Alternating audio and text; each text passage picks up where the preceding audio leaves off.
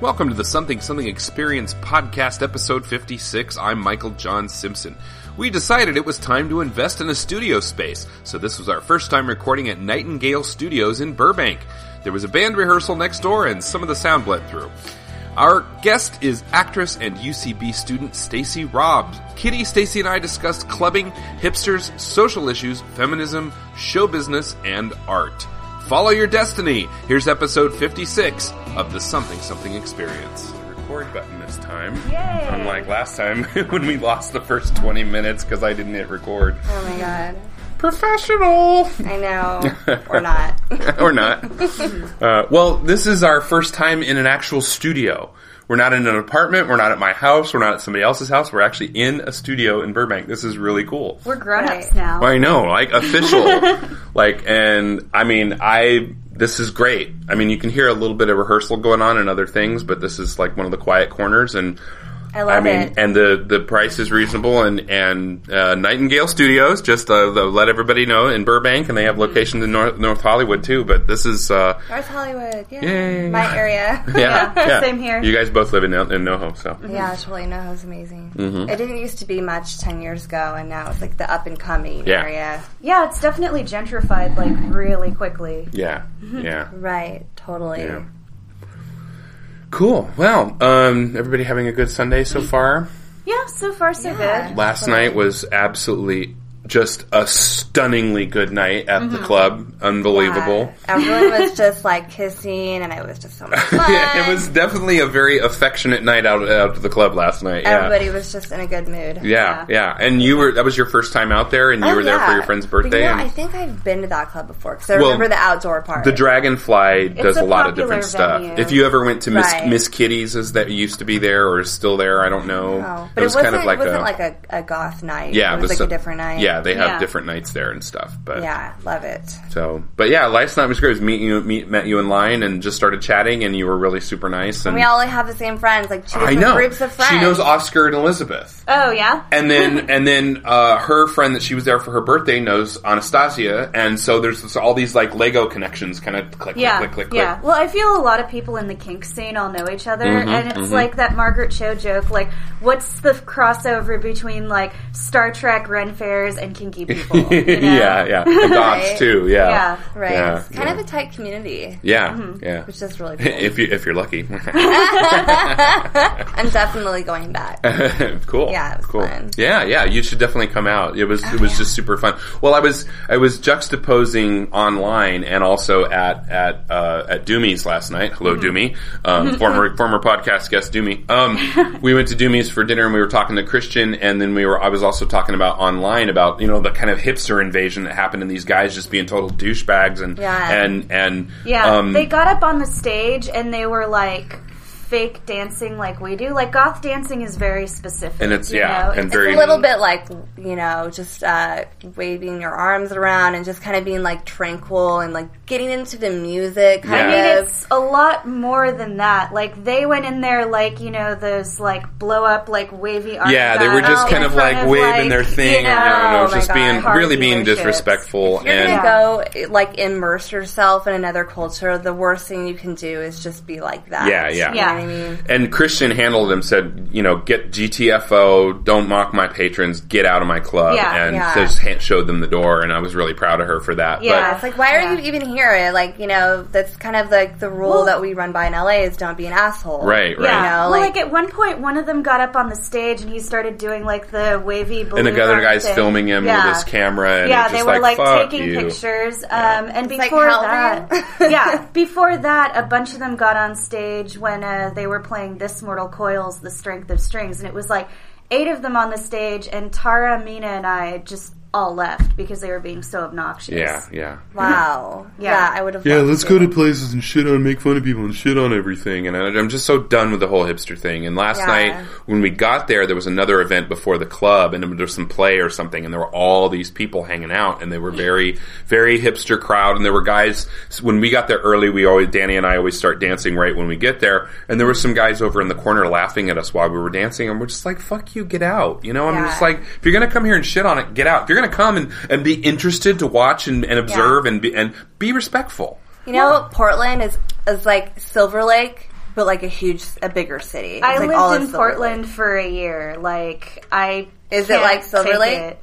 Um in a way, like everybody in Portland has all these lofty ideas and things that they want to do, but they never actually like put down the bong and get Yeah. off the couch. Yeah, and do Portland is where twenty somethings go to retire. Yeah. Or, yeah, they Totally hate true. Californians because we moved there and retire, and they they swear that the prices of the houses go up, housing prices go up. And Yeah. I don't, but they don't like California. It's just like a Elizabeth. You're, if you're listening in Portland, LA is, LA is way way cooler than Portland. I mean. Yeah, well, LA has more going on too. Like Portland is a very small town, you know, like just kind of Oh masquerading yeah, I was as a there. proper city. I thought it was bigger, but it's not. No, LA is 60 miles wide, and like, you know, Portland is nothing compared to like New York or LA. Like, in the goth scene there, everyone is in everybody else's business because there's like all of 10 people. Right, you know? right, Yeah. right. And like, it's the same with any community in Portland. Like, because it's not a big city, the culture there is just like, everybody is all up and knows about everybody else's Mm-hmm. business, and it's really weird. Yeah. yeah. Yeah. Welcome to welcome to shitting on hipster chat. Um, Yeah. but yeah, so so I was talking about on online about the people that were there at the beginning of the night and just kind of not being being douchey. And I posted a thing on Facebook like, "Help! You know, goth emergency! Come descend on the patio at the Dragonfly because uh, you know we need we need goth people to chase the hipsters out." And somebody was like, "Maybe we need a dress code." And I said, "It's not about it." And said, "Well, oh, you know, way to be way to be open and and you know, why don't you try being open and and and welcoming to people and maybe you'll make some new friends." I'm like, these are not the kind of welcoming welcoming, open and you know, kind of people who'd be open to a new experience. These are people who come here to shit on things. Yeah. And and I was like, and somebody's like, well, maybe we need a dress code. And I said, it's not about the dress code. It's about respect. It's about behavior. I said, Yeah. you know, there were other people, meaning you, Stacey, and there, was, Oh, there were other you. people that showed up who weren't part of the goth culture who threw on a black, some, you know, a nice black dress. You looked really nice last night. Oh. And, and, showed up and danced and were nice and respectful and just super cool and really open to the experience and open to learning, you know, kind of i- i- blending into the culture a bit. Yeah, of and and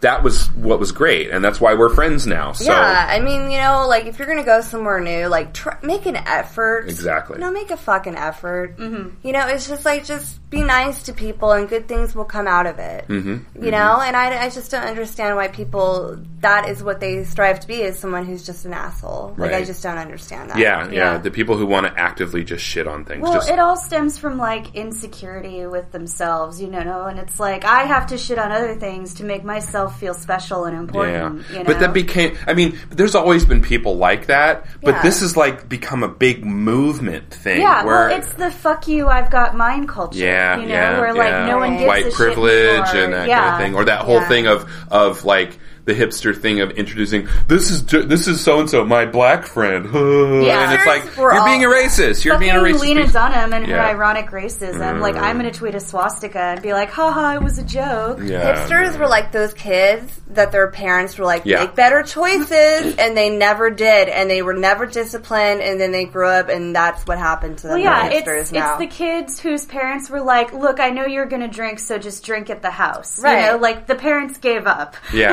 yeah, Right. Yeah. So that's where I'm gonna wear this thing because it's shitty, or you know, I'm gonna put mustache wax. I'm gonna wear a man bun and have a giant beard, and because it's mm-hmm. dumb, you know, or whatever. and it's you know, like- just not. I mean, if I'm all good with men wearing women's clothing, I am for that. I'm Oh, part yeah. of, Yeah, yeah. I'm but, all about but that. But don't wear something that looks like you dug it out of a trash can. Please have some style. The You know what I derelict mean? campaign. derelict. Yeah, you know, the billowy Salvation Army dresses with with uh, these weird shoes that don't match. I mean, at least make an effort to Right, look. right. You know, it's like being a hipster means purposely looking bad. yeah. Pip, you know. Pippi Longstocking's like my culture is not a costume. right? right? well, that's one thing I like about being goth is I'll never be mistaken for a hipster. No, it's like no. anti-hipster clothing. you They, there are hipster goths who basically what they'll do is they'll wear their, their deck shoes and their their jeans with a black sweater over whatever shirt they're wearing, Right. whatever, Yeah. and they'll show up and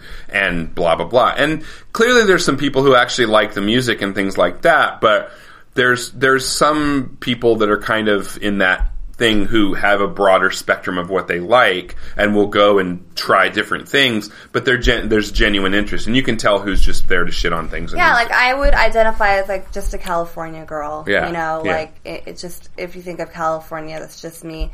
And uh, I just wasn't like into goth growing up. I never like got into it, but I really had a lot of fun last night, and Yeah. I want to learn more about it. Like I think it's cool, and the culture. Like everyone was way friendly. I mean, Mm-hmm. you know, you you have like people who personify goth people to be like not friendly. Well, the reason why people were friendly to you is 100% because you were nice. Because Yeah. you came in with an open mind and an open heart and were just like, hi. And you just started chatting with me in line and we, and we just started talking. And I'm a very gregarious person. A lot of goth people are very introverted and shy. Right. And that's why sometimes they can come off as off stand, or standoffish or, or, or mean. But really a lot of people Like, are very you were introverted. the only one at the table at dinner who could have done that. Yeah, The yeah. rest of oh, yeah. There were people like, at, at the mm. table next to us who were asking us, "Hey, what club were you guys at?" And they were asking out of genuine interest. And they they were you know Silver Lake types, but not hipster douchebags. I mean, they were like.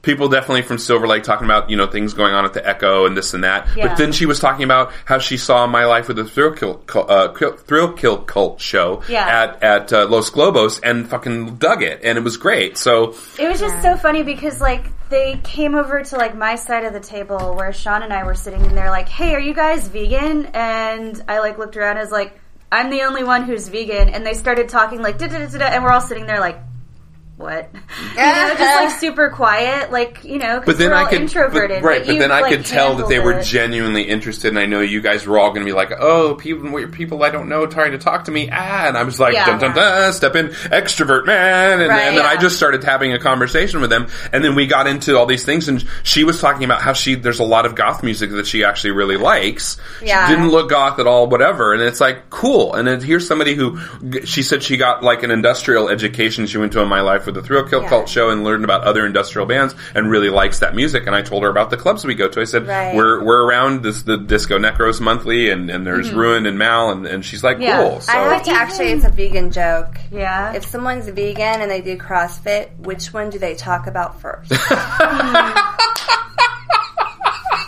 I'm sorry, Kitty. That's really funny. That's true. They'll tell you. How do you know someone's a vegan? They'll tell you. Uh, yeah, yeah, yeah. True, true, true. True, true. Eh. I'm just kind of fucking sick of hearing it, you know? Like, Mm-hmm. it, it gets tiring to hear, like, the same five vegan jokes over and over. I've never Oh, heard you've that heard that before. one? Yeah, Okay. yeah. Every single vegan has heard that one. We've right. also heard like, but how can you give up cheese? Um, and what's the other one? But don't you miss bacon? And like all of those things. I don't know. I was also like talking to Christian because she was, you know, Mm-hmm. asking me like, well, why are you vegan and stuff like that. And I'm like, can I just eat my food?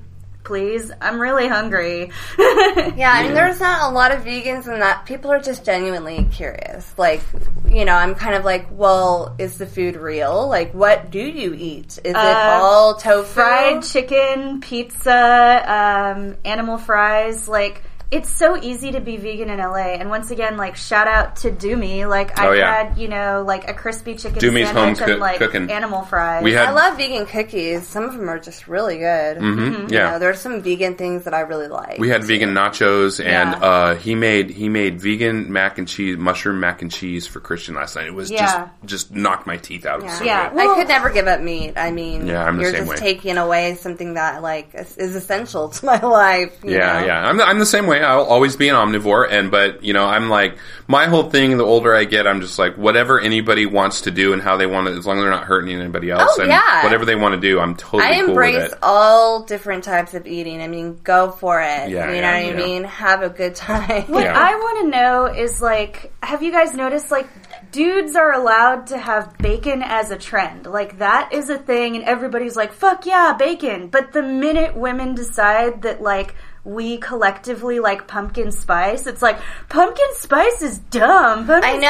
spice is just basic bitches. Blah blah blah. You know, Like, it's still a very sexist media. Oh like, yeah, Yeah. so yeah. sexist. Our And whole you- culture is horribly, Yeah, it's systemically sexist. Like if a woman has multiple partners, she's a slut. If a man has multiple partners, he's a player, mm-hmm. and it, they're looked at as totally different things. Right. Yeah. One is good, one is bad. Yeah, but like the minute that women like something, immediately it's frivolous, it's stupid. Right, right, People right. make fun it's of it. dismissive. It's Yeah. dismissible. Yeah, yeah. Right. Last night we were we were dancing out on the patio and uh, they were playing Run Around Sue. Hey, hey, da, da, da, da. Yeah. and Justy came up and grabbed me. She's like, "Come dance with me!" And she just pulled me out on the floor, and we're all dancing and we're dancing. And it says she goes out with other guys, you know, and keep away from Run Around Sue. And I said, Yeah. "Truth be told, Run Around Sue sounds like a hell of a lot of fun." Oh yeah, she did. She's totally. I would hang out with that chick. Yeah, me too. Yeah. Me too. Me Fun. too. I'm I'm totally about as I, even as a even as a kid, even as a dumb white straight cis male growing up in Colorado. All the privileges. the- all the privileges, even Right. even even growing up super Male privileged. pride. I never understood the whole slut saint mentality. I never subscribed to that. I never understood God, that. I know. People like, Ugh, she's a slut. And I'm like, what? Because she likes sex? What's It's a way to with that? control women's It bodies totally, and sexuality. totally, totally, you know, totally. like well, Yeah. it- yeah, yeah, yeah, Yeah. Um, I was out with a guy I was dating. This was like, you know, back in like uh, February or March. And he was, you know, telling my then date at the time, like, oh, I met this girl and she's really cool, but she's slept with a lot of guys. And before I could jump in, my date was like, you've slept with a lot of girls. Who cares? Like, Right. you're both adults. Oh my god, you know what?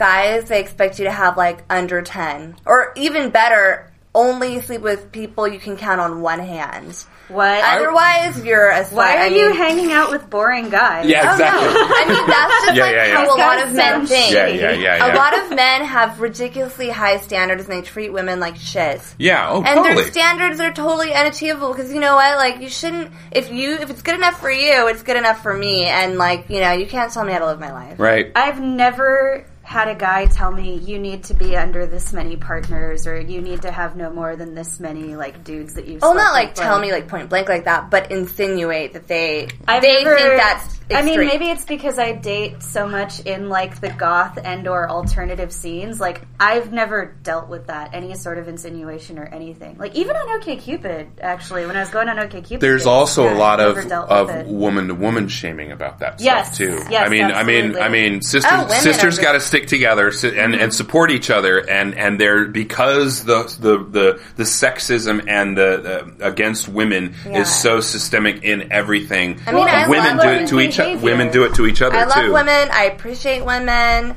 I'm attracted to women. I mean, I'm, I'm pans too. and I'm poly. Yeah. everybody, everybody at this table is everywhere. attracted to the women. Yay! And it's just like, you know what? Like, I don't hate on girls. The only time I have a problem with a girl is if she's being a bitch. Like, she's staring you down, she's just going out of her way to be To not a be bitch nice. for no reason. Um, but it's just like, I love women and we should celebrate each other more often. Right, right. Well, it's like, you know, rather than tearing each other down, we should build each other up. And like, I'm always trying to be a better feminist in that regard. Me too. You know, Me too.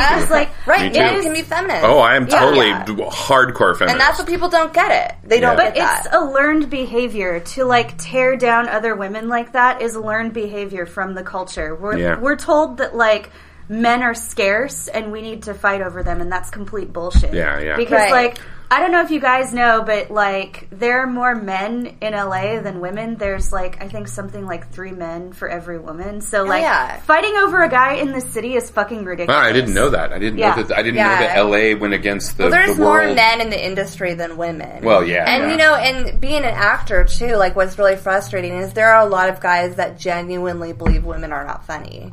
Oh yeah. And, oh yeah. uh, I run into that in the, in the stand-up scene all the time. Yeah, and me being like doing improv, and I went to UCB. Um, I just graduated from the first class, and I'm going. Mm-hmm. oh, for cool. Second. Good job. Yeah, but like what the the cool thing with UCB is like we're all just a collective unit. It's not like they separate you like men No, and women. no, no. And It's all it- about that.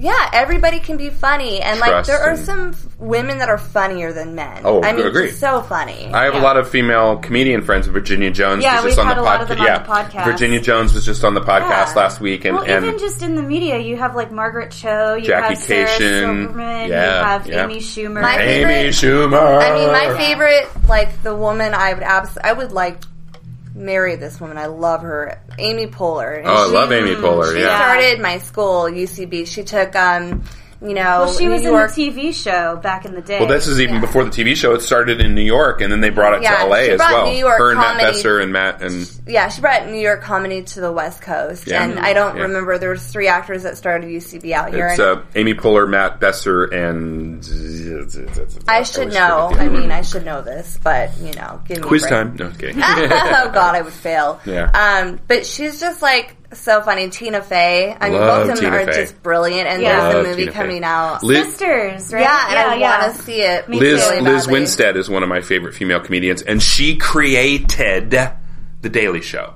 Back, Yeah. Oh, back, yeah. she created. She was the one who pitched the idea, Yeah. and Craig Kilborn was the first host, And and, she went up leaving because yeah. he was a douchebag. to Tina. Fey and Yeah. Amy Poehler are writers. Let's Yeah, not yeah. forget. Oh, yeah, of mm, course, you of know, course. Yeah, there's also Broad City. I feel like everyone talks about girls, and like I have issues with Lena Dunham, and that show should just be called like White Privilege. You Yeah, know? I but agree. Broad City is amazing. Broad City's awesome, Yeah, awesome. I've love heard. it. I haven't gotten into it yet, but I've heard really good things. Yeah, about that's a good show. That's a good show. Yeah. Yeah, I yeah, we're I'm all about I, I'm so I'm so I've said this before, I'm so done with white dudes. I'm done with white dude comedies, I'm done, I'm done with white dude buddy movies, I'm done with Seth Rogen and, Matt, and James Franco. Right. I'm Yeah. done with those. This new Christmas movie that they're doing that co- I oh, do Oh, God, not want to see that. I don't want to see that. Yeah. I've seen that a million times before. Yeah. I don't care. But you know, those are the type of people that they have it so easy Yeah, in the yeah. industry. People just you know love them and they're a man's man, but you know they're they don't understand the struggle of like a lot of other actors because they have like the white male privilege of course, going of for course, them, of course. and like Matt Damon. Exactly. Well, that's why I want one of the reasons why I want to see Krampus because Toni Collette and there's other there's other female actors. There's there it, it passes the Bechdel Wallace test. I want to Yeah. see more things that pass the Bechdel Wallace test and have LGBT folks in and have uh, mixed Speaking- race people in too. Speaking of things that pass the Bechdel test with flying colors, have non-white people in it, and have a diverse cast, and a funny woman of color. I know I've mentioned it before. Jane the Virgin. Yep, yeah. Gina I love that Rodriguez is hilarious. I wanted to talk to you about it. Well, you haven't been on the podcast forever, but Mm-hmm. because of scheduling and stuff. But I, I tried really, really hard. I gave it a good four or five episodes. It's too soapy for me. It's not my kind of Uh-huh. It's, show. it's based on a Spanish telenovela. it, no, no, I know, I understand that, and and it, it, I gave it a shot. I Mm-hmm. like it. I like the show. I like the way it's done. It's Mm-hmm. it's aimed at a very specific audience. It's aimed at I think at at um, teenage bilingual girls for the most part, and. Yeah.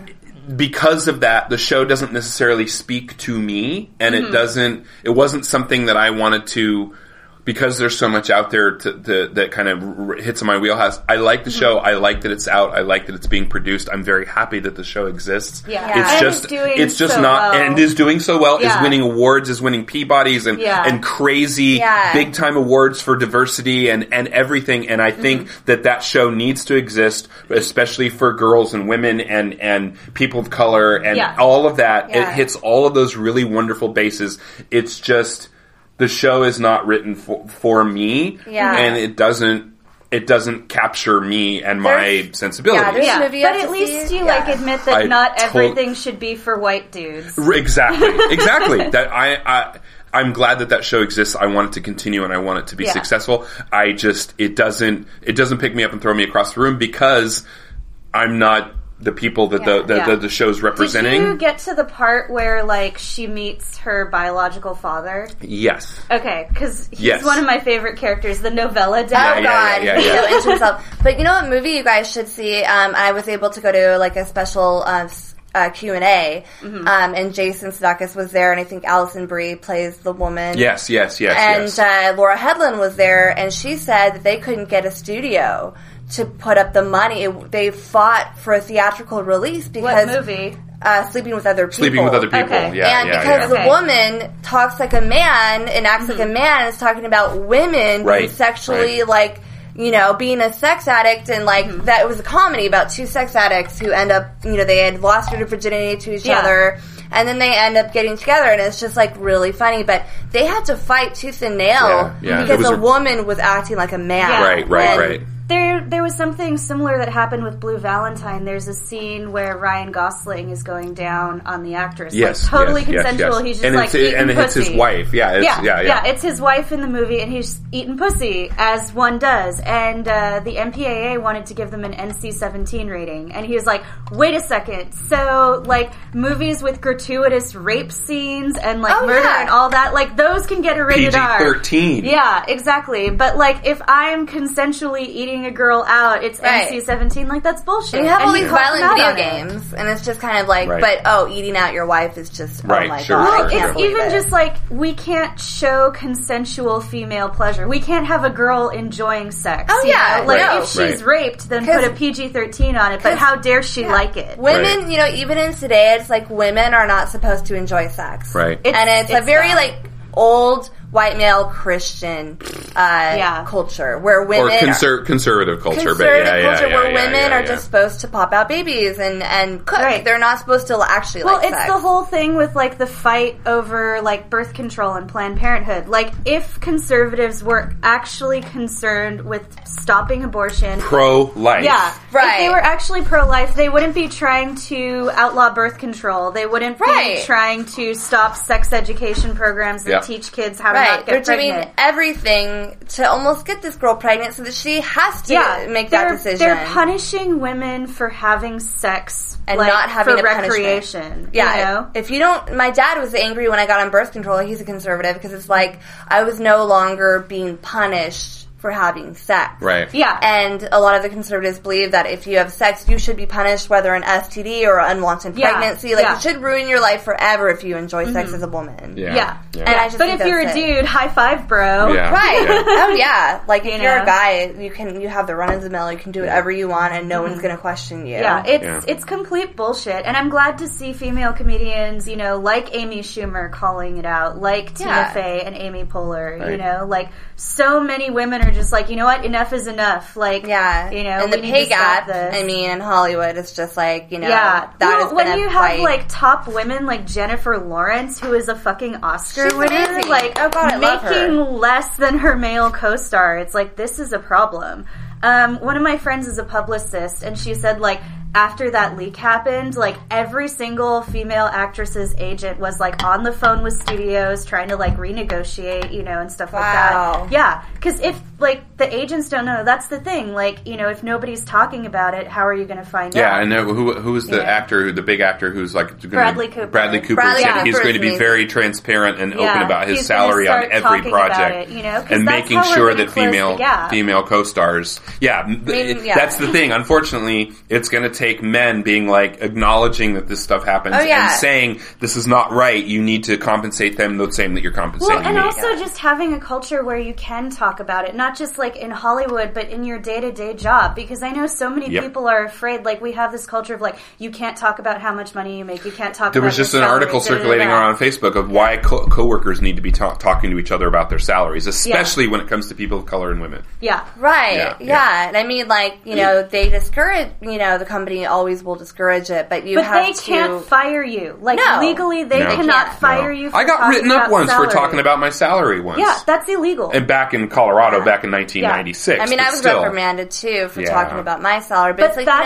you know what? illegal. That's Like illegal. that is against the law. They cannot fire you for it. They're not supposed to reprimand you for There's it. There's a lot of things that are illegal that happen anyway, Oh, yeah, and especially yeah, to yeah, women yeah, yeah. and, Oh, and yeah. minorities. I mean, Yeah. and nobody says anything, and that's why it's great that men, you know, especially white straight Mm-hmm. men and, and that have privilege are stepping up for women and using their privilege Yeah, in uh, for a positive good ways. exactly Yeah. Yeah. To, to draw attention to things that need to be like shed you know the light on them Right. Yeah. Yeah. Yeah. But you know, it's it's nice to see people like Bradley Cooper Yeah. stepping up, you Yeah. know, and things like that. But Yeah. it's Yeah. it's also nice to hear, like I said, from you know my friend who's a publicist, that like even the agents didn't know, Right. And that's you know they have a financial incentive to close the pay gap when it comes to acting too, because they're missing out on money. Oh yeah, You know? yeah, exactly. And Yeah. I hope all the publicity really, like, I hope in my lifetime, soon in the next ten years, that I get to see women's rights, like, Oh, yeah. you know, like gay rights. Well, were- that's why this election is so important because mm-hmm. this next president, the, the, there's a lot of old people on the Supreme Court, a lot yeah. of older people that are going to either retire and or die on the Supreme Court, and they, this next president is going to be appointing judges, and we need somebody who's in there with a reasonable head on their shoulders, Yeah. who's going to put somebody people in there Yeah. that are doing things good for that are We good need more feminists in the White House. Uh, yeah, We yeah, yeah. And Yeah. I mean, like, women's interests need to be addressed. And Well, you know, that's and why they, I love they Barack need to Obama. stop be like, you know, stop calling them women's issues or like women's interests They're because they're, humanity human. issues. Yeah. Yeah. Like, Yeah. gay rights and women's rights, rights are, they're linked. Yeah. They're the same thing. We're It's all just trying to be intersectionality, but Yeah. it's it's not like we're not a niche voting group. You No, know, we're fifty one percent of the population. The majority, you know, Yeah. the, the simple majority, but yeah, you know, yeah. Women, a lot of women are like in a place of uh, like a manager. There's way more women in charge now. Mm-hmm. You know, making great money, but they would still make less. Than Well, women the make up the majority of the corporate workforce now. right? And so this needs to stop because it's just like you know, Yeah. enough is enough. Yeah, Yeah. But you still have all the old white even, dudes in, in even yeah. when you reach CEO. the top, like you know, Lilly Ledbetter, she was the CEO of I think it was like Goodyear Tire or something. When she retired, somebody left a note for her that was like, "Hey, your predecessor was making you know something ridiculous like forty thousand more than you a year."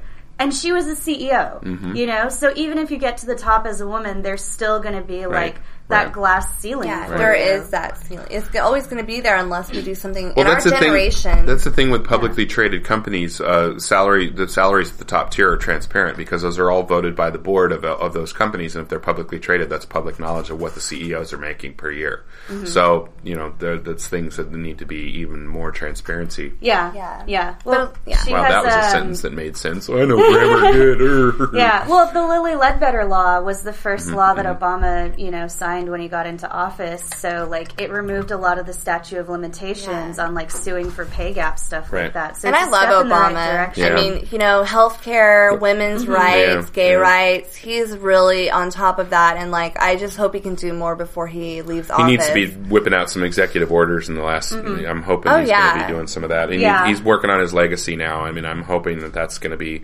You know, there's still some other things that I, I, I think that he needs to step up. You know, Guantanamo and some other Yeah. things like that. Yeah. Um, Cutting the military budget. yeah, budget. cutting the military budget. There's a lot mean- of things that he still needs to, to still that he's been I disappointing mean, on. our but yeah, our business in the U.S. is war. I mean, like all of our money goes to the war machine. That That is the United sucks. States Army, Fifty-four and percent military. of our budget. Yeah. But it's not even like you know people say, well, we can't cut the military budget because think of our soldiers, and it's like it's not going to our soldiers. it's going to Halliburton and other Yeah. other military industrial complex contractors. making this jet that we don't need, And that'll that get doesn't scrapped. even work. Doesn't work. yeah. yeah, it'll get scrapped. A lot of like expensive. And that money could have, eh, I mean, a fraction of that money could have paid for body armor for soldiers. Yeah, or it could have paid for college for everyone in the country. Everyone in for the country. 23 I mean, years. Yeah, yeah, you know, yeah, let's be honest. It's going to the inside lobbyists. It's Oh, going. yeah, it's, going, to Halliburton and, and Yeah. other contractors. Right, like it's that. not going for our. Sol- I mean, if it was really helping our military, it wouldn't be such a bad thing. Right. But well, it- and if it was actually helping our military, we wouldn't have veterans, you know, homeless on the streets and on food stamps. Because I have a I have a friend who who is very very liberal in some things and very very conservative in other things. And one of them is because because they have children in the military. And They're like, don't cut the military budget because that's going to take away from my child. And I'm like. No, No, that, that's that's not. Don't blame don't blame immigrants because of you know the budget because of what the because the misspending of dollars in the in the military budget. Mm-hmm. That's that's not you know you can't equate those two things. And you know, like politicians, they'll use every outside problem. I guess if you to them, they, they make they make it into a problem to distract from the real problem, Yeah, yeah. which is them. Yeah. And so, Well, it's all these like culture wars, you know. If we're too busy fighting the culture wars because, like, you know, some people are worried that It's the gays are going to get it's married a distraction. and like women or, are going to have or abortions. Syrian refugees are going to come here and blow us up, and it's Yeah. like fuck Yeah, you. if we're too busy fighting amongst ourselves, we Yep. can't like address the Yep. real Yep, issues, yep, which yep, are yep. you We know have to stop fighting amongst ourselves. and you know campaign finance reform Yeah. and stuff like that. I mean, look at how we treat our own citizens. Oh, I yeah. mean, we don't All even those have people crying about like we shouldn't be helping the refugees because what about homeless kids and veterans? It's Where- like you cared so much about homeless people two weeks ago, didn't you? Yeah, yeah. You cared about Yeah. homeless veterans enough to shoot that bill down that would have given them a whole bunch of money. Yeah. Well, and as help a country, and- I mean, you know, what is that whole saying? Bring me your poor, Yeah, your yeah, Tired, yeah. huddled hungry. Yeah. That's what it's about. Whatever happened to that? Did we just? Meanwhile, uh, Canada's Canada. not if they're brown. yeah. Meanwhile, Canada's like open policy. Come on in. Uh, you know. I mean, well, they elected like Yeah. Disney prince, super liberal, hot guy. filled filled his cabinet with fifty one percent women. Yeah, Boom. God. and also like you know First Nations people of First Canada, Nation people, LGBTQ people, Right, like, and also um, uh, uh, there are Muslims and, and people from the Middle East on Mm-hmm. yeah, his cam- on yeah. his There's uh, cabinet, somebody transgender Yep, on the yep, yep, cabinet. yep. Yeah, I mean, you know knocking what? it out of the park. when this whole thing happened with France, for once, China, you know, uh, England, Canada, everybody, even Iran, everybody just wanted, like, let's stop this ISIS problem together and work together. And our country didn't do much to actually make an effort. And I was embarrassed that we didn't do more and we, you know, I didn't hear much about the Americans actually joining, you know, our, the rest of the world for a better cause. You Yeah. know what I mean? I've learned how to say I'm Canadian in several languages. Should I ever travel? Oh God, yeah. And you know, the Canadians are really wonderful. oh Well, yeah. What's funny is whenever I've traveled abroad, I never say that I'm American. I say that I'm an Angelino. Like Hmm. I tell people that I'm from LA, and instantly I'm cool. It's like, oh my god! Like, have you been to the Sunset Strip? Da da da da. Like, Yeah. have you been to the sign? Do you party with celebrities? And it's like, okay, cool. So you can get away with saying you're from LA. Because then Yeah. you're just like the coolest person they've ever met. That don't ever say you're American. Yeah, like Right, my right. cousins from Germany, they always come to California and visit. Yeah. They Yeah. love California, and in Germany, if you say you're from California, they they'll love you. Right. Mhm. But if you say you're from the U.S., it's not going to be the same response. Well, because like unless you're from LA or New York City, everything to foreigners in America is like herder, like my guns and you know, yeah, like guns blah, and blah, red solo yeah. cups and George Bush and Exactly. country music. oh and, yeah. God, yeah. I mean, like that part That's of how it. the All world the sees us. real Americans. That's how the world sees you us. know, people of Walmart. I mean, come on, they yeah, they yeah. just see like the worst part of the United States.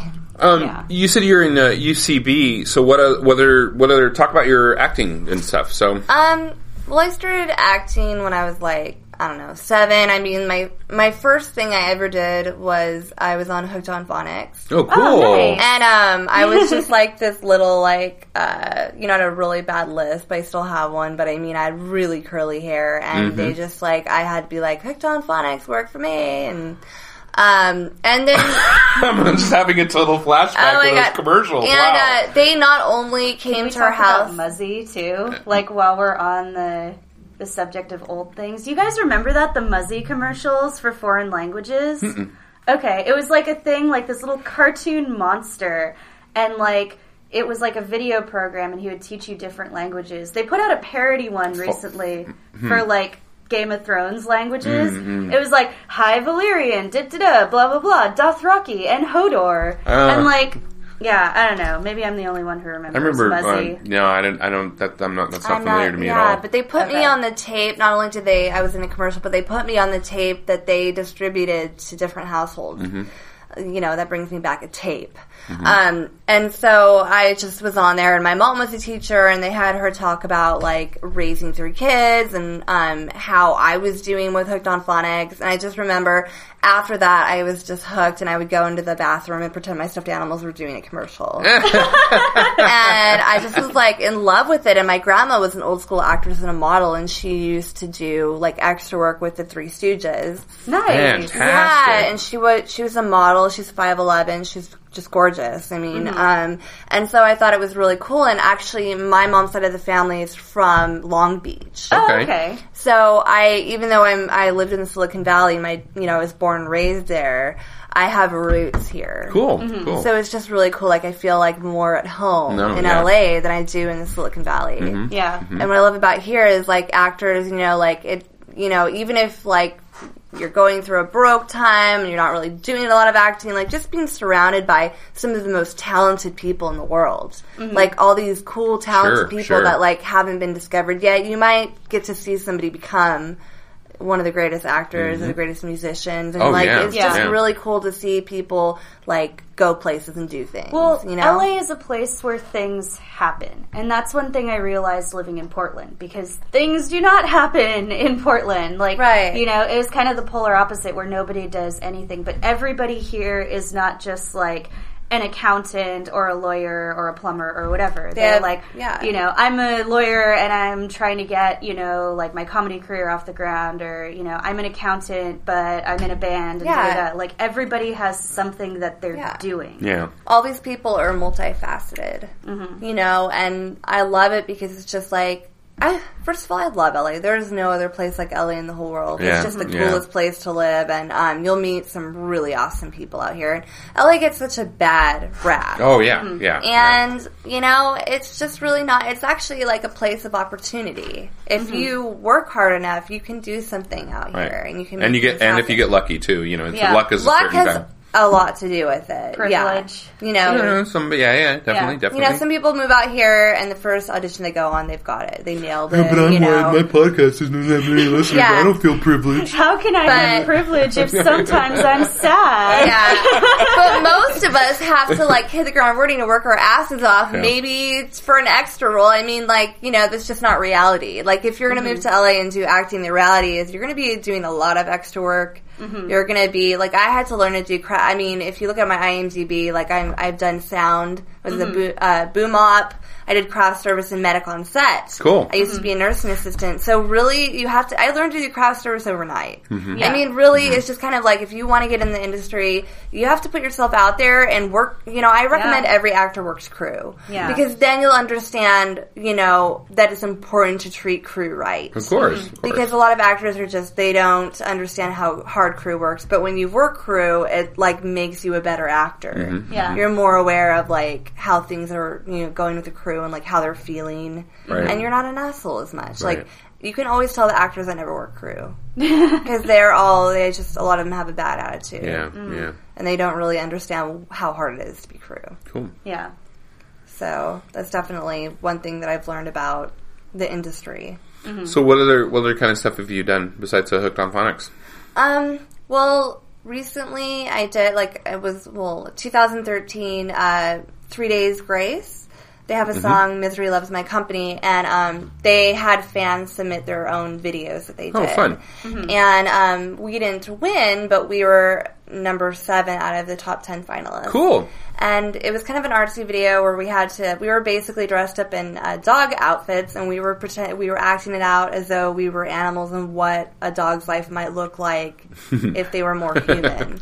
And it was just kind of fun and like we're at Santa Monica. I mean this is how you know that you're dedicated to the craft. Like I'm in Santa Monica I'm wearing like a, a furry bikini. Someone had like made this bikini out of like stuffed animal material and I had to wear like these ears Skins a Muppet. That vis- that visual in my mind is making me so happy right now. Yeah, and my co-actor, no, no, I mean just like like joyous happy, like Uh, like like it's just making me just like My oh my god, that's, co-actor- that's amazing. they got him a Wilfred costume, Oh. and so he wore that, and we're just running up and down Santa Monica. In one scene, we're pretending he's pretending to hunt me, and we had all these lifeguards like calling around and asking them to, you know, what's going on, and like one lifeguard's like, "Are you guys shooting a porno?"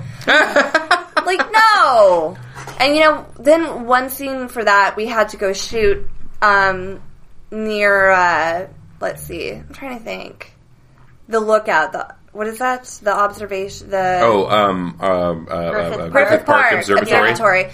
And um, I we have a scene where we ran up and down the canyon. It was so, t- and it was just awful. And I had to wear these slippers that kept coming off.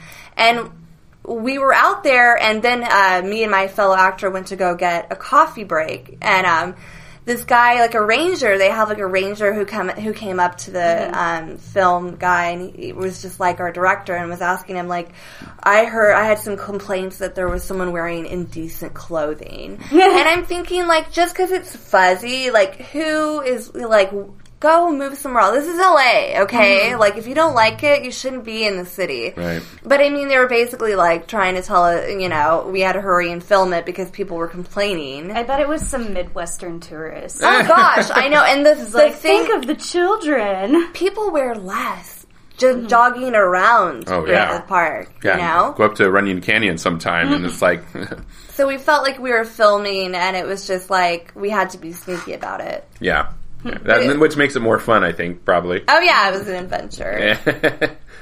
Right. And I mean, just doing like uh, UCB really taught me just kind of like uh, if you don't fail as an actor, if you don't bomb it, you're not acting. I mean, you're part of being an actor is being an utter failure sometimes. I mean, being comfortable with you crashing and burning and kind of even welcoming it as a lesson, as a teaching point. So that you can become a better actor. yeah, yeah. And it is really hard because nobody wants to fail. Nobody wants to get up there and not have anything to say.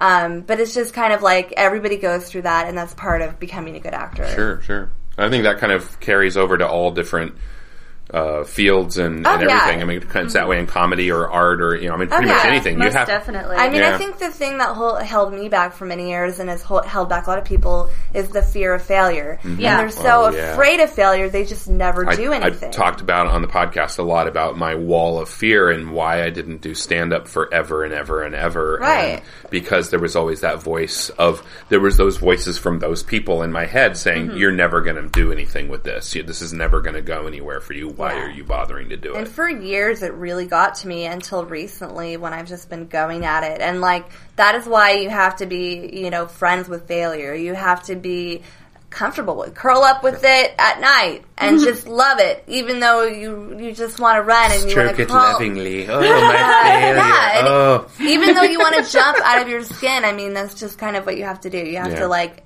accept yourself, even the stuff about you that you would rather not. It's- Yeah, you know yeah. what I mean. Mm-hmm.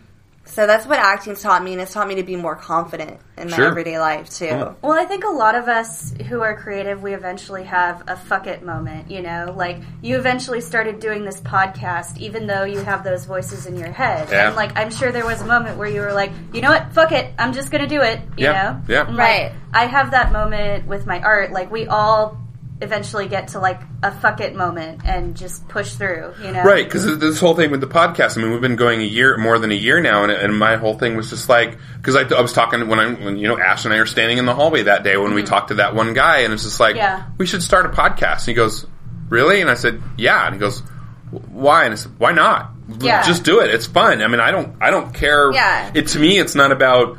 You know, blah blah blah. I mean, there is no money in podcasting. There's only three people making money in podcasting. This isn't about money. This is about me talking to creative people, meeting new people, hearing their stories, hearing their process, and it's inspirational to me. But and hopefully, really- somebody else listening to it will will get an idea and spark in their Yeah. head and want to do something creative on If you really love art, you'll do it for free. You'll even pay to do it. You know what I mean? No, no.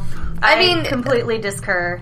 Like, Well, everybody likes to get paid, but what I'm trying to say is I love acting so much that I would do it for free. I, You know what I mean? I would not work on somebody else's vision for free. I will do my own art for creative self expression. There's stuff that I do for me that does not pay. But I would never do like anything for anyone else unless I'm getting money. right, right, You right. know? For me, it's kind of like when you're an actor, you have to like, you know, a lot of my experience in the beginning was student films.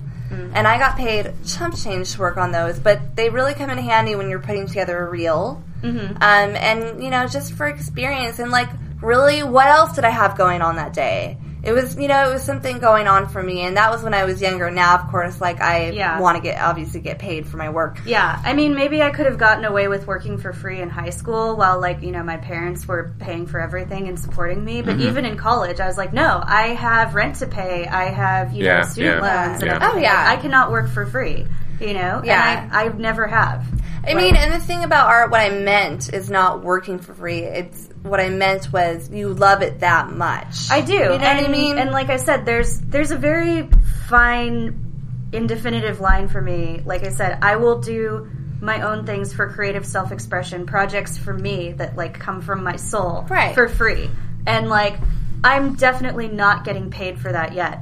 But if somebody comes to me and says, you know, hey, will you do my logo? Like, blah, blah, blah, I don't have any money, but it'll be great exposure. It's like, go fuck yourself. Yeah, well, I mean, I You paid know? you for the first uh, the the drawing, the caricature Yeah, drawing did. that you Yeah. and you did of me and Ash. And, Yeah, yeah. It So- depends on like if I think it's gonna go anywhere. Yeah. I mean, like I'm not gonna waste my time and work for free on something that I don't believe in. Right. You know, if I Oh, yeah, believe yeah, in it, yeah. then I will work for very little. Yeah. Just because when you're an actor, that's how you start out. You really have to kind of like start out in, in very humble beginnings. I mean, just really humble. Um, and you know it sucks. And like uh, extra work is like brutal. I mean you're there for 12 to 14 hours doing the same thing over and over and over again. And like you're not you know you're getting like a half hour lunch out of a 12 day hour work day. And you know it is not it is not fun. It's not glamorous but that's part of part of paying your dues. You know and like everybody started there. Mm-hmm, Sure. you know Yeah. and a lot of people come here and they expect to like get a really good acting job just right off the bat, and Oh, that's no, not no. how it works here. you know, no, that's not how anything mm-hmm. works anywhere. You can't just. There's a lot of expectation with with with a lot of people out there that, that Yeah. okay, I went to college for four years. Now I'm going to get you know me making eighty thousand dollars a year right off the bat. It's like Oh, yeah. no, you're you know, not. people might have these possible, expectations. Like my parents' generation, you know, like you could go to college and get a good job. a good job, know? but you're not going to be making eighty thousand dollars out of the gate. No, you're, But no. you're gonna you're gonna wind up getting like a. I mean, if you especially if you're working in some kind of like like industry, like Mm-hmm. like white collar industry, there's there's a, a, a level of thing. I mean, like like even like if you go to school to become an accountant, you start off as a very junior or associate accountant Right. and work your way up, and you work. And you're basically just getting an hour hourly wage to work on the on the actual accounts that you're working Yeah. on. But then you eventually work up to where, like, we have a friend who's an accountant, and she's actually gotten to the point where she's worked her way up and switched companies enough Yeah. to where she has she's on that salary, she's on that Right. thing, and they're paying to train her to learn more Yeah. things in order to do more things. So the point that I was trying to make, and I've been talking to my dad about this, is like those entry level jobs now don't exist. Mm-hmm. Yeah, They're internships. Yeah, yeah, they're and they expect yeah. you to like Yeah. do them for free. free. oh yeah, I would never do an internship Yeah, yeah. unless it was something in the Yeah, that whole- that I really that whole in. mailroom worker, you know, mail mail boy or whatever, or you know, coffee girl or what, you know, those kind of entry level Mm-hmm. You kind of jobs. They're yeah, they're. But you know what? I found out there was this company, and I don't, I don't remember who it was, but they would get their intern. They wouldn't teach their interns anything. They would just use their interns in the mailing room. Yeah, it's like free labor, exactly. which is against the law. Yeah, and yeah, this is what was happening at like uh, it was like an um, God, I can't. But you know, they're know, a media company, um, and they were doing. Was it this. Vanity Fair? Because I know a bunch of interns at Vanity Fair sued the magazine for back wages, saying like, if this is an internship, we're supposed to be learning about our industry. We're supposed to be getting having some kind of credit for this Yeah. or something. Yeah. Yeah, and in order to get that credit, we have to be doing things in industry, but you just have us doing grunt work. So they sued for like years of backed wages, and they actually won. Yeah, Yep. it was Yep. another Yep. company other than Vanity Fair, but it's it's the tale as old as time. Oh, People yeah, yeah. using interns for free labor and not teaching them anything Mm-hmm, that they need to learn. But what would happen if we all just stopped? Like if we all refused to do internships, like every single one of us, they Things would get better us anymore. I think that would bring back the entry level positions. yeah, The thing is, there's always going to be somebody who's willing to do, Do it for something for, less for or for free. That's Mm-hmm. the thing is is there's a mentality. And they're fucking it up for the rest of Right. us. Right? Oh, I agree. but there's there's a systemic mentality of you have to pay your dues and you have to Mm-hmm. you have to do something and expect nothing in return in order to eventually get this grand lofty But it's idea. carrot on a stick. I agree. All I've I known agree, in my but it exists. generation, all I've known since I turned 18 is just the economy being awful. I mean, the baby boomers really messed it up for our Oh, generation. Oh, yeah, yeah, the yeah, banking, the housing market, and then we have to pay their Medicare.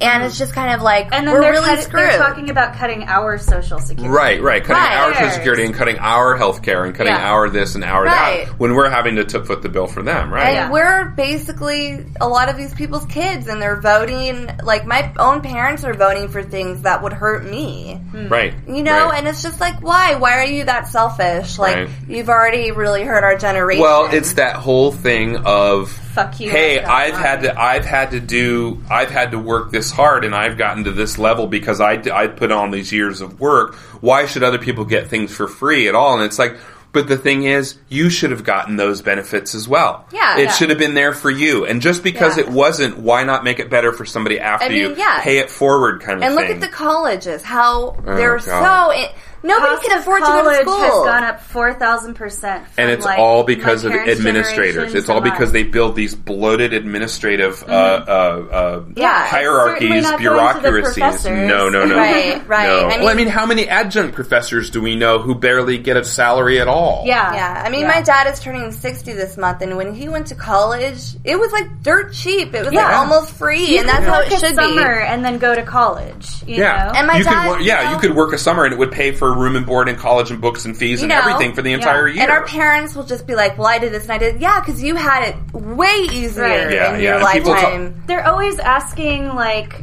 you know, our generation, like, to pull ourselves up by our bootstraps. And it's like, I'd love to, except I don't have boots. Yeah. Like, that's Right. how bad Right, it is. Like, right, how right. am I supposed to bootstrap without People any talk about the boots? worst period, generation period, ever period, but things are way, way, way. I mean, the cost of living versus the co- the versus salary increases, uh, you know, the uh, wage increases and percentages. It's a- it's, astronomical. Like, you know, the 80s. It's I astronomical. mean, you know, every generation they were able to buy houses. Mm-hmm. My dad was like, you know, I thought you'd be okay, but I don't even think your generation, most people will never be able to afford People a house. are still Yeah. living with their parents, and the thing that the, a lot of Americans don't realize is that's not the norm in the world. No, it's people. people in every other country, industrialized countries, you know, Yeah. industrialized quote unquote white countries. People live with their folks, Yeah, or live in council housing, live in government subsidized housing. I mean, if you live on your own in my generation, you have to be somewhat of a survivalist. Yeah. You have to be multi-talented. And You especially have in this country where the greedy, where the greedy, jobs. Yeah, the I mean- greedy pig fuck mentality rules everything. Right, right. Money rules every. It's all about the bottom dollar.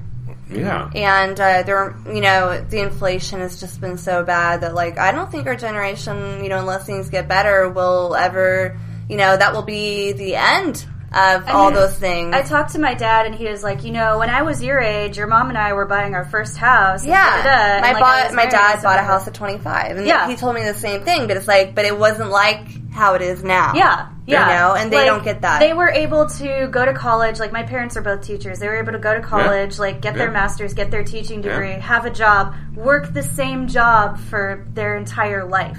You know, Yeah, Right. And I don't know anyone my age who has worked a job for longer than like a year retire at and a half. 55, get a, get a nice pension that paid for everything Yeah. for their, and social security. And Yeah. now, when you apply, everything is online. When you apply for a job, that resume goes into the a void. Yeah. Yeah. Like it Yeah. just disappears. No one ever sees your resume. I Mm-hmm. mean, like there are you know thousands of people applying for the same thing, and they can uh, choose to be picky.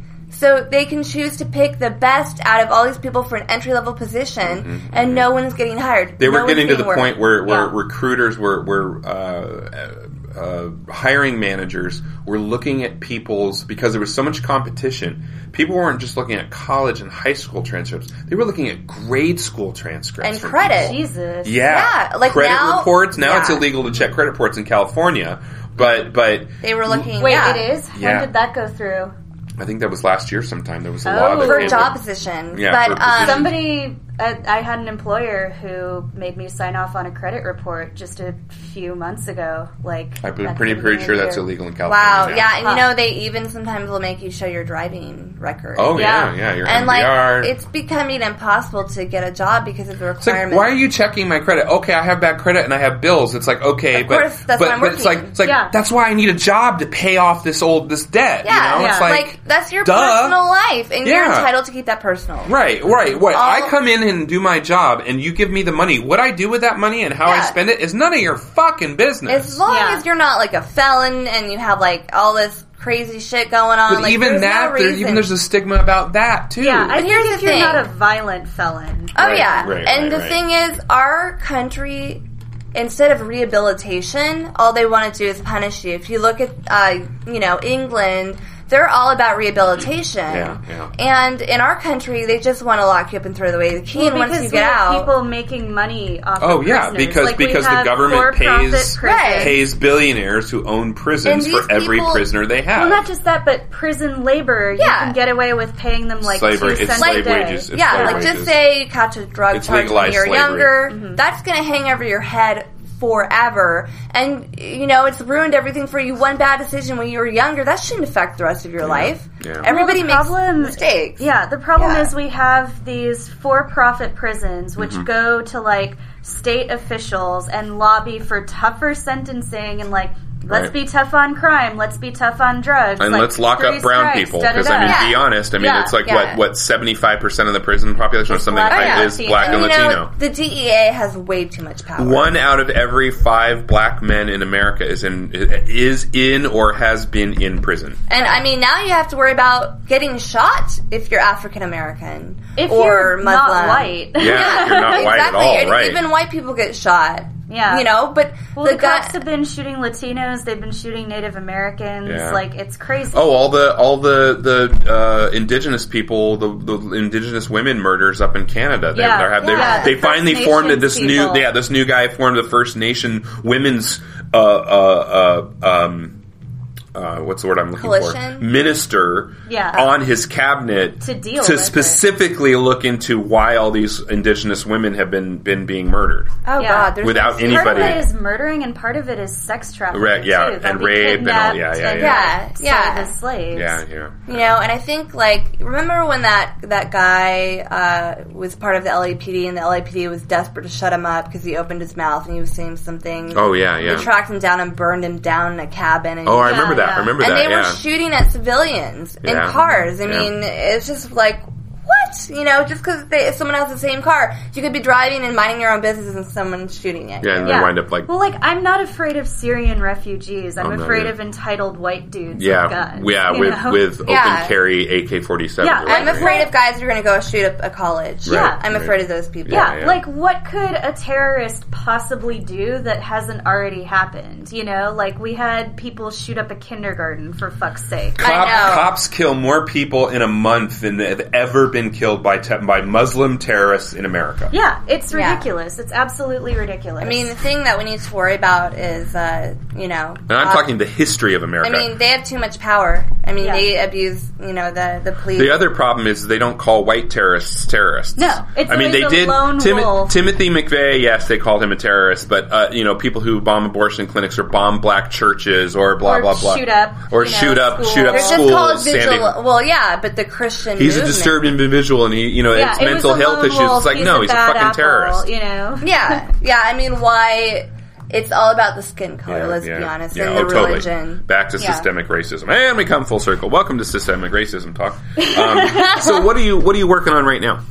Oh gosh. Well, right now, um, I'm just trying to find like a, a real, like you know, every actor has to have a, a job job. Right, right, right. So I'm just looking at different things, like um, getting a different job, and then um, I want to go back to UCB and take more classes. Cool, cool. And just like you know, I I'm on uh, LA casting, and I'm you know, so I just basically like anything that I think I can remotely be good for, even if it's a role that I wouldn't rather you know wouldn't especially want, I just go for it. I've been uh, flirting with the with the pipe dream right now because I say pipe dream because it, it, it's no there's no practical way for me to do it right now. But I've been flirting with the idea of doing either Groundlings or UCB and going back and getting Oh, into yeah. improv stuff again. And That is a good place to start. I want to, but I, it's time and money. It's ti it's time. I have no Right. time. I barely. I mean, I've been on. We've been. We bought a house. We've been on a fitness track this year of losing weight and getting in shape, and that takes up a lot of my time right now too. Yeah. And it always will. But right now with the commute and everything, I just don't have time for anything else. I can't even do. I can't even do open mics right now. So right. it's- and it's the thing with possible. acting is like everything costs money. Headshot, Sure, sure, Being sure. on a casting site, like Right. nothing's free Right. like anymore. Right. Right. And you know, every every photo I want to upload on the casting site, they charge me twenty to five dollars a pop. I Right, mean, right. they're just making a killing off people's dreams. Yeah, so yeah. That's Um, some bullshit. I know. And so as an Yeah, actor, everybody's trying to make a book. yeah, in Yeah. today's Yeah. world, I mean, it, all these greedy people are, you know, they, they get in the way of getting things done. Yeah. And it's just really frustrating, you know, someone who actually, you know, wants to be in the industry for the right reasons. you Right. know, these people just trying to make. Well, a there's always anything you have where you have any two people trying to connect for Yeah. you know for, for Greed for, has ruined for- art. right for re- resources and and and uh, uh, what's the word I'm looking for resources and needs Yeah. and the supply and demand. Yeah. There's always somebody in the middle trying to grab a cut And- off of that. Well, Yeah. it's the myth of scarcity. Right. You know? Yeah, Right, right, right, and right, greed right. is ruining art. Yeah, I mean, greed uh, greed is just destroying, you know, art. Like art should be something that everybody has access to, and Yeah. you know, can express themselves freely without going broke. Yeah, I mean, absolutely. you know, well, it goes back to like capitalism because art has cultural value, but it doesn't necessarily generate profit. Yeah. and like you know, capitalism will only recognize things that generate profit. That's why, like. You know, I'm a graphic designer. Graphic design is advertising, it's, you know, like digital marketing, things like that. It's art to generate profit, and that's been the steadiest for me. Right. Like, illustration is great, fine art is great. It has a lot of cultural value, Right, but right. like it does not generate profit. Mm-hmm. right, right. no, I Um, totally agree with you. Um, some kind of um, uh, some kind of uh, uh, uh, uh, what what. Yeah, yeah. sentences, words. er. English. What do Okay, you? we'll What do do it you? What do you? fuck it, we'll do it live. Right. What What do you? What are you passionate about? What do you? What What What's your What's your Um, nerd your nerdery? Your my geekdom? niche. Your niche. My niche. Um, you know what? I love making people laugh. Cool. and comedy is just that's what I want to do. Cool. I'm in love with Amy Poehler, and Mhm. if I could be half as like genius and half as funny and creative as she Do you she, write and stuff? And Um, I you know part of the the classes when you go up into the UCB curriculum, you do writing. Mm-hmm, Um, I don't really have time for writing just between the job search and actually doing that. Um, but I want to graduate from the UCB program Okay. completely. so, are you, have you been doing like the character work and that kind of stuff, creating characters and doing Oh yeah, improv stuff, yeah, things like and that? um, you know, possibly even venturing into voiceover acting. oh yeah, yeah, yeah. It's So been, that's that's- been an interest of mine too. Yeah, that's something uh, different, you know. And I, I did like a performance art piece, which Mm-hmm. was not. I'm not. I'm used to there being a camera and someone saying cut.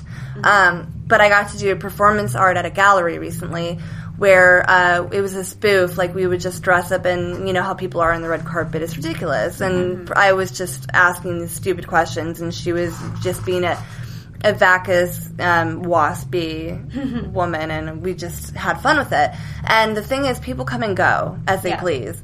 And um, and I'm not used to that, so it was a little, you know. But we ha- we had to keep talking for two hours, and it was like I'm wait, I'm used to being their structure. Like, where are the people? Like, where you know why are why aren't we telling people we're doing this over here? But performance art is a lot different. So you have like many different facets of acting. So I'm just trying to uh, spread myself and all these different areas and really learn acting from the inside out. Um, Cool. Or just not doing one form of it. And um, but comedy is like obviously UCB is where Mm-hmm. yeah, I, the yeah. direction I want to go Sure, in my sure. career. Yeah. So, um, on top of do, doing comedy, um, what do you what do you consume? What kind of stuff do you like watch or read or listen to? Oh my god. Well, I'm a huge. Right now, I'm watching uh, Dev Mm-hmm. that has Aziz Ansari. Okay. Oh, you mean Master of None? Yes, Yeah. that's what I meant. God, well, he plays Dev in Master Mm-hmm, of None. Uh, It's Masters of None really is good. Yeah. Yeah, I binge watched the first season. yeah. And before that, um, what is that show with Amy Poehler? It's um, Hot uh, Camp Night. Wet Hot or- American Summer. Oh Yes. yeah, yeah. Wet Hot I- American Summer. they're Yeah. they're doing a remake of that show, or was it a movie? Well, movie? they did. They did the movie, and then they remade the remade a, uh, a prequel series Right. that led that was that, that was the whole summer because the movie was the last day of camp, right. and the series was the week of you know the the summer, and Right. it was really really good. I really enjoyed that a lot because they got everybody. I mean, they got Bradley Cooper. They got everybody back for And the thing. funny thing is, it's supposed to be before then, but everyone's older. Yeah, everybody Yeah. looks older. And It's really everyone's and, older. and especially Showalter is quite a bit larger than he was in I the know, movie and because the movie was me up. 20 years ago. So Right, yeah, me yeah, up. or, yeah, something like that. It was really a long time ago. And then um, I was watching Arrested Development. Yeah, that's a good show. Although they haven't put all the episodes on there yet. Okay, all right. But oh god, God, I, I love um, uh, Will Arnett. Yeah. in Yeah, that. I love He's Will so Arnett. Yeah, very fucking funny. Uh, yeah, I really liked him on Thirty Rock too. That's Yeah. kind of Jack's nemesis. I like him Yeah. a lot. I never really got into Thirty Rock. I was more into uh, Amy Poehler's show, which Parks was and uh, Rec. Parks, Parks and and Rec. Rec, yeah. So I mean, I tried to watch Thirty Rock, and I, I just didn't get into it. But um, I liked the 30 Rock. I, I think that show was kind of aimed more at the people who kind of grew up watching SNL like in the 70s and 80s, and, and so it kind of gave you that kind of because it was shot and took place in the same place where all that kind of took Well, place. and it's a variety. right, show. it's a variety show, uh, and and but I also think that that because it's it was Tina Fey doing a lot of the writing on that and everything, Yeah. and, and that show was really her baby. That there's a lot of the the kind of like feminist struggle kind of comes through a lot of that Yeah. stuff too. So most of the comedies I I watch, they have like um, real like a real uh, subject behind them. Mm-hmm, like you know, it might be funny and then you know ma- making fun of certain things, but they really are drawing attention to the serious things out there, like feminism, Sure. Mhm. women's rights, gay rights, Yeah. and like well, um, I really feel Master of None did a great job with that, like um, calling you know attention to issues of racial representation Mm-hmm, on TV, and you know like there was a really great episode where they explained like sexism. It's not just like the guy jerking it on the subway. It's also like if you're in a group and somebody comes up to the group and only acknowledges the dudes, you Right, know, right, it's right, like the big right. stuff and the subtle sexism. sure, sure. yeah, yeah, Sure. and I really love Aziz Ansari Mm-hmm. and how he brings uh, light to the uh, immigrant struggle and Mm-hmm. how like the you know their fathers you know try to Oh, give them a better life. And Yeah. Mm-hmm. remember they all had dinner together. And uh, Aziz Ansari is Indian, and then his friend's Asian, Chinese, and it's just so funny. Mm-hmm. But it's also really touching because, like, you forget, you know, we're probably like I'm not first generation American, but Mm-hmm. we there's so many things that we take for granted as Americans, and Without uh, question. you know that our grandparents or great grandparents, whoever you know Mm-hmm. started came over to this country, they didn't get the luxury, and they worked hard so that Yeah, generations yeah, later yeah. we could just Yeah. Do what we wanted to do. Well, like that scene where like it shows, you know, the parents growing up like in their respective countries, and then it cuts to you know Aziz and his friend Brian like being like, "No, Dad, I can't fix your iPad." Like it's so funny, but it's also such a gut punch. Yeah, you yeah, know? yeah, 'Cause yeah. It's like As he's we did all back. this for you, and you can't fix my iPad. well, it was funny because he flashed back to saying like I'm gonna he can do whatever he wants. He you mm-hmm. know and, then like he and then chooses he to be does dick, and then he does, know? but it works against his dad. Yeah. yeah. Yeah. But you Yeah, know, he chooses to be a spoiled American dick. yeah. right, but it's just kind of like that flashback was really special, like to me, and it it made me really uh, see the Syrian refugee thing for what it was. Like these people, they hate ISIS too. They're just trying Right. to live and and Well, to take a lot care of their people family. don't even know, like, that the refugees are fleeing the very same terrorists responsible for the attacks in Paris. You know, Oh, yeah. like there is a civil war going on right now in Syria between Assad and ISIS. Right. Like, Yeah, they are right. fleeing the same terrorists. Yeah. Right, and so I don't see why we shouldn't band together. And I you know, agree. I mean, it's just I don't I don't. I'm People just- are dumb yeah. and afraid. Mostly Yeah, afraid. afraid, afraid, and when people are afraid, they do stupid, stupid. Yeah, things. well, what we were talking about earlier, you know, fear drives many people, Yeah, and fear yeah. is always what has driven this country and a lot of Fear areas. has always led me to my my worst decisions. Always, Right. Always. Yeah, and same with you know the poli- pol- politicians. I mean, uh, their They'll use fear. fear in their favor. Well, the you know? media. I mean, that's the news. terrorism. I mean, that's using fear against a population. It's Right. and it's always a smaller group terrorizing a larger population or a bigger You government, know, a more powerful of that is the news. Yeah. They, you know, they want us to live in fear, and Right. so we So spend we'll- the American dollar at home. Yep. Yeah. Well, You and it's the same with these politicians, like all these governors coming out saying, like, we're not going to accept refugees because they're terrorists. It's like, first of all, you don't have the power to do that as, Right. like, a state governor. Second of all, shut the fuck up because you're just being dumb. Yeah. Yeah. You know? Yeah, yeah, and I mean, you know what? Like these people, you know, they should have a chance to. Mm-hmm. I mean, basically, they're living in you know a form of concentration camp right now. Oh yeah. Yeah. Yeah. You know, What, what's out right now that you're uh, recommending to people that they see? I mean, besides the the um, Master of None and, and oh god, um, the movie that I was talking about earlier. If you're really into fe- feminism and you really want to see a movie that kind of uh, eh, people don't realize it, but has it, it was one of a kind. It's really opened the door for women to act like men and do what men do and say what men say, which is like ha- has been like a taboo until this movie is sleeping with other people. And Jason Mm-hmm, I've heard good things. So. Oh yeah, he's so funny in that movie. And I really like Alison Brie. I mean, I'm just big, big. We're big community fans at our house. So Right, and that is a great movie, and I think it really, uh, you know, and they fought so hard to, to have it a theatrical release, but that movie is so much more than just uh, the plot. It's about like a real fight that was going on while this movie was being made for uh, women and feminism, Cool. and Cool. for you know because mm, people are so uncomfortable with seeing women.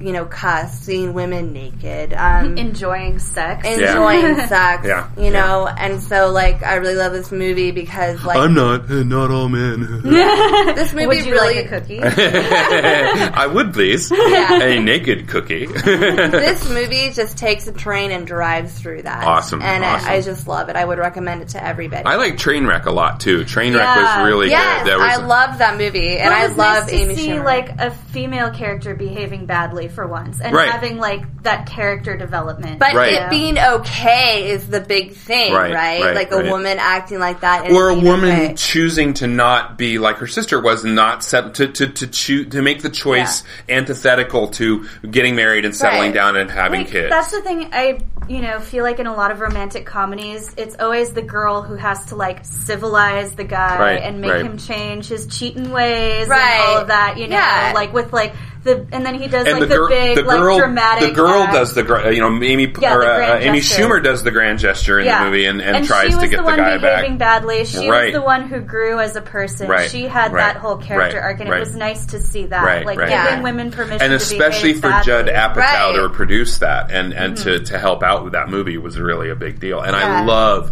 love love Bill Hader, and it, I've Yeah. never Oh, seen yeah. anything that he's ever done that I have not liked. Dude, and Yeah. LeBron James in that. So great, Yeah. so great. Yeah, but I there's was there's a really history surprised. there's a history in Hollywood of of of athletes turning out to being able to do comedy. Like Yeah. Kareem Abdul-Jabbar was an airplane, and then there was Mm-hmm. a well, Or like OJ, but he Oh, was in the Naked Gun movies, and he was funny, and that's way before he killed anybody. the, the wrestler dude that was in Yes, Trainwreck. yes, yes, Yeah, yes, yes, John yes. Cena. John Cena. He is amazing. First of all, he has, I think, a record for the most um, Make a Wish. Oh yeah, um, yeah, yeah, yeah. things. He's a good guy. Yeah, he just really. Dave uh, Bautista's in Spectre, not a funny role, but still, you know. Yeah. So Yeah. And it's really cool to see like a humanitarian be multifaceted and multi-talented. what else have you been watching, Kitty, or Um, seeing, or consuming? Uh, I binged watched Master of None, so you know I recommend that. Um, and I know we've already talked about it. Uh, the new Wonder Woman comic, actually, that just came out. Mm. I've heard good is things. Really, really good. Yeah, uh, Sean and I were talking about it at Doomies. Issue two is out in February, but like they're really like adding a new dimension to Wonder Woman now, where it's like you're the princess and you don't have a choice. Eventually, you're going to run the kingdom, and da da da da. So it's like you can see that they're building to her picking up the mantle of Wonder Woman to sort of like escape her destiny Mm, as being like queen of Themis, uh, Themyscira. you know, like she's she's born into this role, but she didn't choose it. Uh-huh. And like you know, like I said, Sean and I were talking about that, and I really like you know that added depth to the character. So. Cool. Cool. Yeah, the new Wonder Woman stuff is pretty great. I just saw a thing on Facebook about um, uh, comic book uh, superheroes get real body makeovers, and they Uh-huh. had side by side drawings of like Black Widow and all these different Spider Woman and all these different characters Wow. where they how they were originally drawn and then drawn with real bodies, and then they were still just as fierce and just as badass and just as beautiful and looked just as good, Wow. not drawn to ridiculous standards. Right. Oh, totally. Yeah. And I think that's one thing in our cartoons where women have ridiculous, impossible figures. Right, right. Well, not just in cartoons, but in the media in general. Right. We Yeah. have such a Photoshopping and all that, standard. right, right. Right, and it, it really makes a lot of women hate themselves from an early Ugh, age, ugh. and like it's just Do not read beauty magazines; Yeah. they will only make Well, you one feel of my ugly. friends was saying that like her nine year old is already like yeah, you know yeah. worried about dieting and stuff, Yeah, and I'm like, you're yeah. a nine year old. You should be climbing a tree. Yeah, Like, you should- Yeah. For fuck's sake. I Yeah. mean, our generation growing up, up, we weren't uh, thinking You about should be that. out hitting boys and running away. Yeah. Because Boy, they you know, probably deserved it. I had I had a T-shirt when I was younger that said "Boys are mean, throw rocks at them," and it had a little stick figure throwing a rock. And Cool. um, but you know, I was a tomboy growing up, and like we played outside. We were the last generation to play outside. My generation. yeah. Yeah. I mean, no one goes. That's outside. all we ever did. It's all we ever did. Yeah. Yeah, our kid, our kids are inside all the time playing video games. Blah blah. Lily goes out with uh, her stepdaughter. My stepdaughter goes out with her boyfriend a lot. They meet at the Starbucks. They go walking together and Yeah. go for walks together and go to the mall together and that Yeah, kind of stuff. And I'm that's glad, cool. But I'm glad I didn't have a cell phone growing up too, because like um, I would have been a slave to that Yeah, thing. yeah, I already yeah. am now, and Yeah. I'm glad that I wasn't. Yeah. Yeah. I'm kind of grateful. She said as she was on her phone. what else? Uh, what else you you looking at, or uh, um, or are you just busy as fuck I right now? I am just busy as fuck, which is why I was on my phone. Um, Plus, new boyfriend, so that takes your yeah, time too.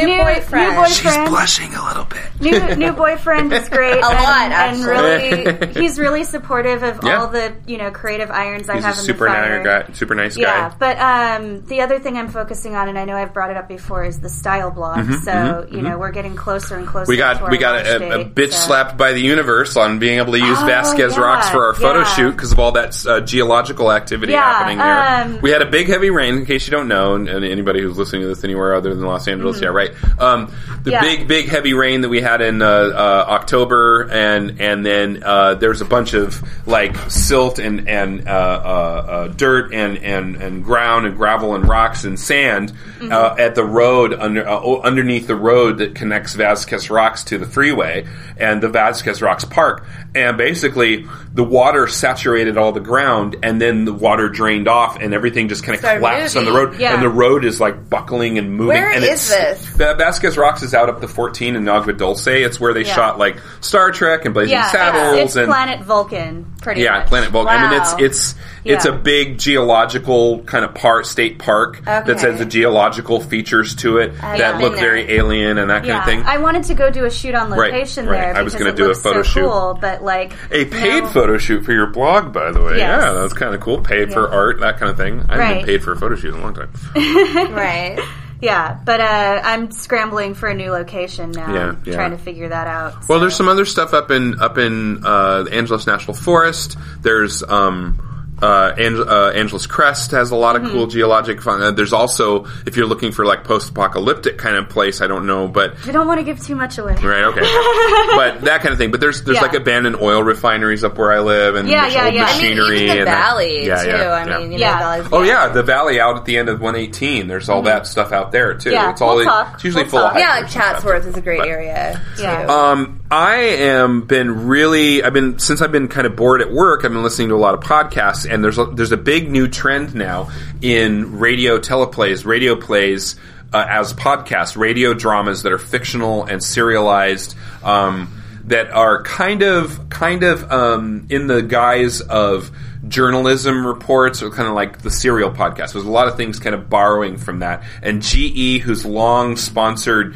kind of uh, television stuff going back to the 50s and radio in the 40s and 30s, they're um, they're they're sponsoring and, and producing these radio plays that are very sciency and science fiction based in order Yeah. to kind of promote scientific ideas. One of them is the Message, which is a team of linguistic uh, experts deciphering this seventy year old uh, message from from alien civilization, and th- this this this uh, sound winds up causing people to have brain problems and breathing problems. The, the, the, the sound causes a biological effect on Wow. people, and so they're trying to decipher it to try and figure that out. Another one is Limetown, where you had a, a town that was built as kind of military industrial complex to do research into telepathy and mind stuff, and then all these scientists were populating this town, and everybody disappeared one day, and they're And kind of really in- happened? No, no, it's it's mm-hmm. fictional, but Oh, they, they've been investigating all this stuff, and it's very it's very War of the Worlds, you know, original broadcast, that kind of Very thing. cool, very so they're a lot of fun.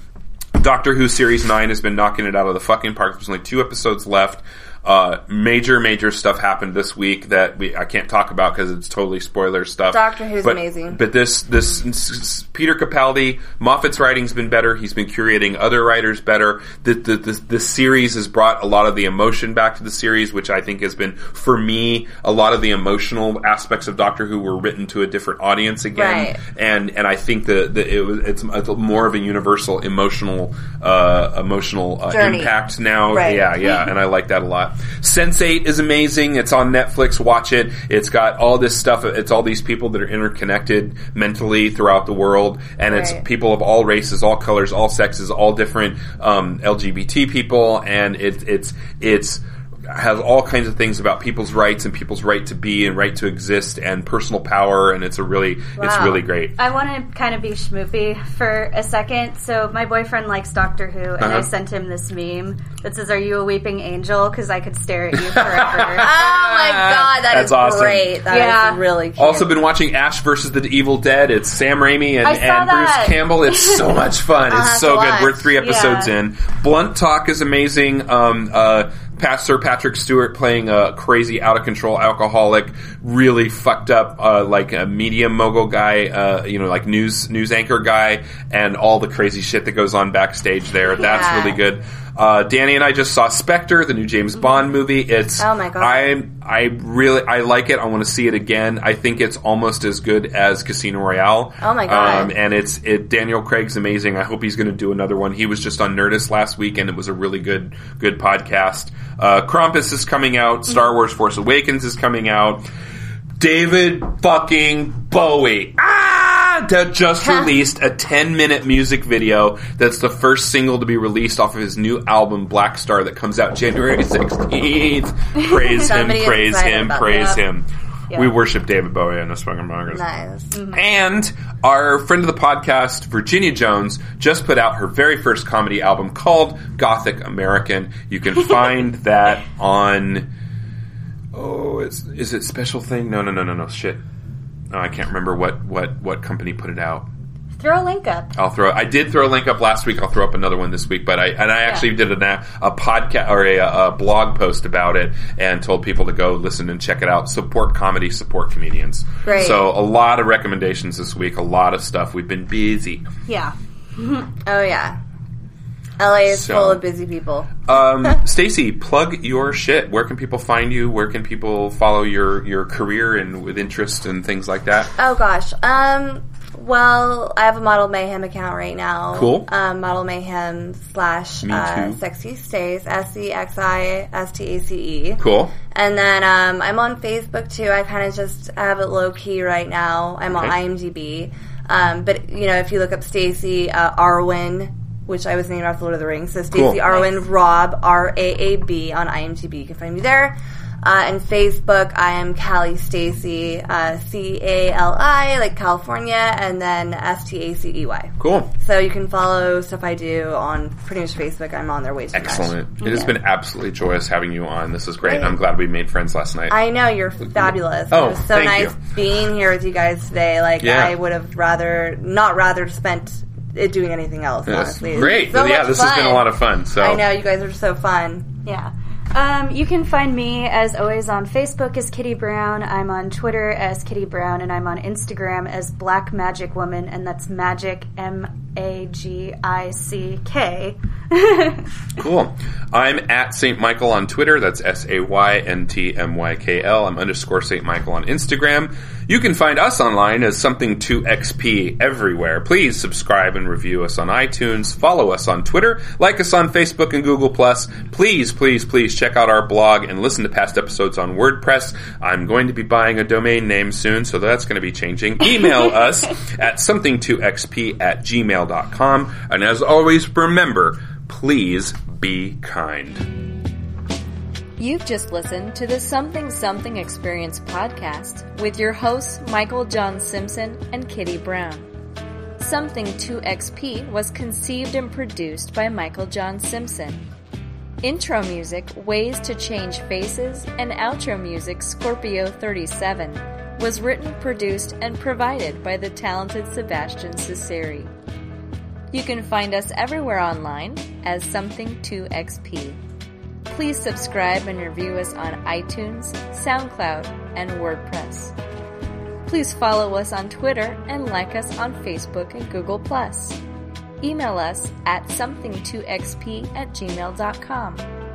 We invite your feedback. Please be kind.